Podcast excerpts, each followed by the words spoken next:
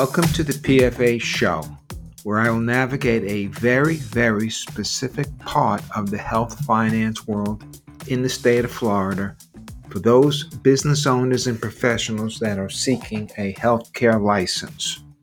I'm your host, Sandy Lenner, and in today's episode, I will introduce the proof of financial ability to operate and some of the complexities surrounding that form. In this episode, I will unpack the lingo, explore the acronyms such as AHCA, PFA, and GAAP.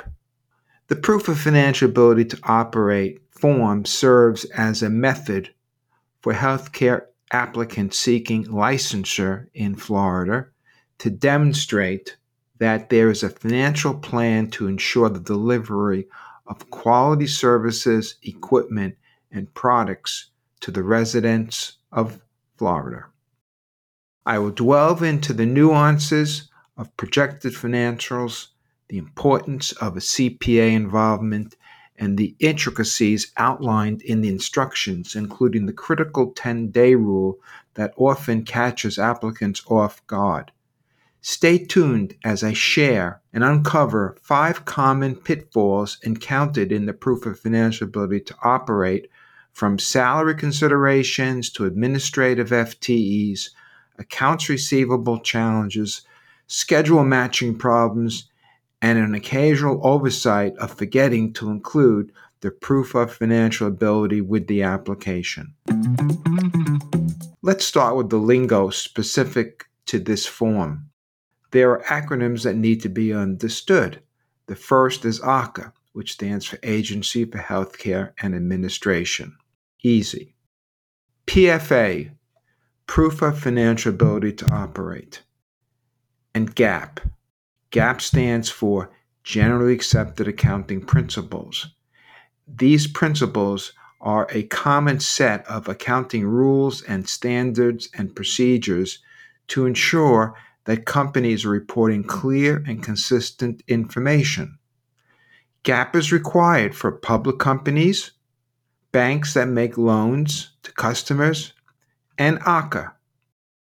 The proof of financial ability to operate form is designed so that the applicant demonstrates to AHCA, among other things, that the applicant has a well thought out financial plan to deliver healthcare services in Florida, equipment and products also used in Florida, and is knowledgeable in their line of business and the projected proof of financial ability form is achievable. The proof of financial ability to operate is effectively a formalized screening process to filter out the non serious applicant and those that may not have the know how or even the financial ability or the resources to deliver healthcare services, healthcare equipment, and healthcare products to Florida residents. Generally, the projected financials must have a CPA's letterhead attached to them. There are exceptions, however minor in frequency. Some types of licenses that do not require a CPA letter can be completed by the owner or non CPA. However, in either case, the projections must follow the rules of Florida and more importantly, be prepared in accordance with generally accepted accounting principles, or GAAP. My experience is that CPAs are best qualified for applying GAAP to projected financial statements. As indicated in the proof of financial ability to operate instructions, the applicant is required to show projected revenue and expenses, that's a P&L, a projected balance sheet, the basis for financing anticipated cash flow requirements of the provider, and the applicant's access to contingency funding and working capital requirements. This is basically a statement of cash flows. In most cases, a certified public accountant must compile, examine, or apply agreed upon procedures to the prospective financials, including summaries of significant assumptions and accounting policies, all of which is prepared in accordance with generally accepted accounting principles. That is from the instructions to the form. In this regard, compilations and preparation services meet that reporting requirement. Also, in the first schedule, entitled Schedule 1, the proof of financial ability to operate requires that the applicant provide independent evidence of sufficient funds for startup, working capital, and contingencies. These amounts are derived from the financial schedules included in the proof of financial ability. There's no magic number. It's not like paying a fee for your license to operate a car. The amount comes from the various schedules in the proof of financial ability to operate. While we're here on Schedule 1, let me discuss a very simple oversight, and that is the failure to comply with the 10 day rule. What I mean by this is that all proof of funding documentation, which is typically a bank statement, it could be other evidence, but typically it's a bank statement, must be dated no later than 10 days prior to the date the application is received by AHCA. The emphasis is on the word received, not sent. In other words, if your application is received by AHCA on January 11th, the December 31 bank statement that you included is stale and must be updated with a bank screenshot. This is an example of someone not reading the instructions or not understanding them and has nothing to do with generally accepted accounting principles. I will say this is a very sensitive issue at AHCA, and I totally understand it because this is a very simple rule to follow. It's just so easy to comply. So at this point, I'm going to get into a few accounting pitfalls. So let me discuss five common accounting pitfalls as they relate to the proof of financial ability to operate. The first one deals with compensation, and that's on Schedule 2, and that is salary and contractor payments are too low.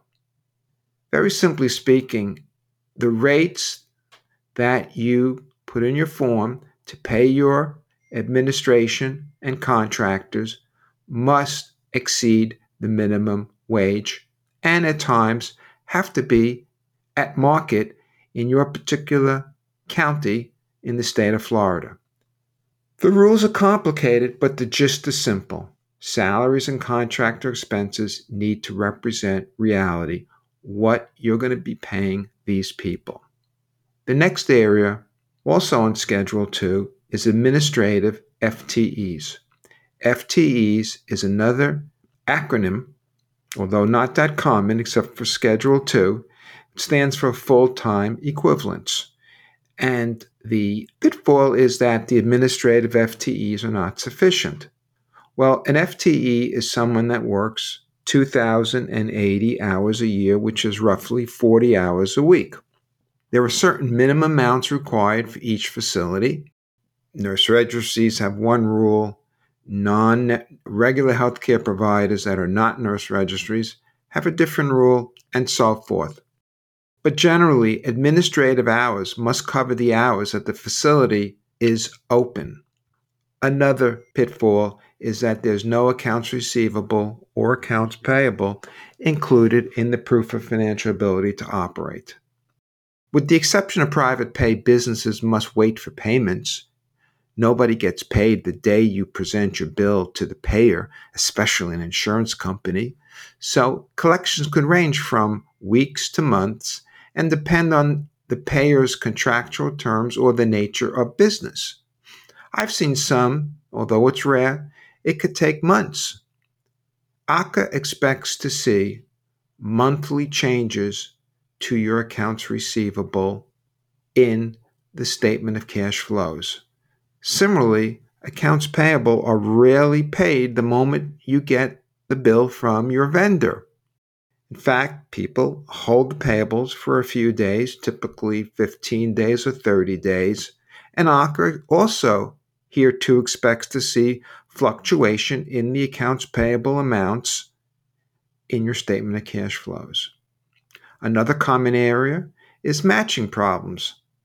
This is a catch all where the schedules don't make sense, they're out of balance, they don't relate to one another, and they're just out of sync, for lack of a better word. I think we all know what that means. And finally, the simplest and the most incredible oversight is that someone either forgets to include the proof of financial ability to operate or just missed that instruction in the application. So, if you follow the form's instructions, you're familiar with Florida statutes, understand GAAP, and more importantly, invest your time to understand the business you're about to undertake, the proof of financial ability to operate can be prepared so that it is accepted by AHCA. So, as I conclude this episode of the PFA show, I hope you gain valuable insights into the intricate world of the proof of financial ability to operate. Remember, success lies in planning, adherence to the instructions, and an understanding of both Florida statutes and generally accepted accounting principles. Whether you're the applicant, a seasoned professional, or a newcomer to the healthcare industry in the state of Florida, mastering the application process with the Agency for Healthcare and Administration is critical to obtain your healthcare license. Stay tuned for more episodes where I will continue to demystify the complexities of the proof of financial ability to operate. Until next time, this is Sandy Lenner signing off. Thank you for joining me on the PFA show.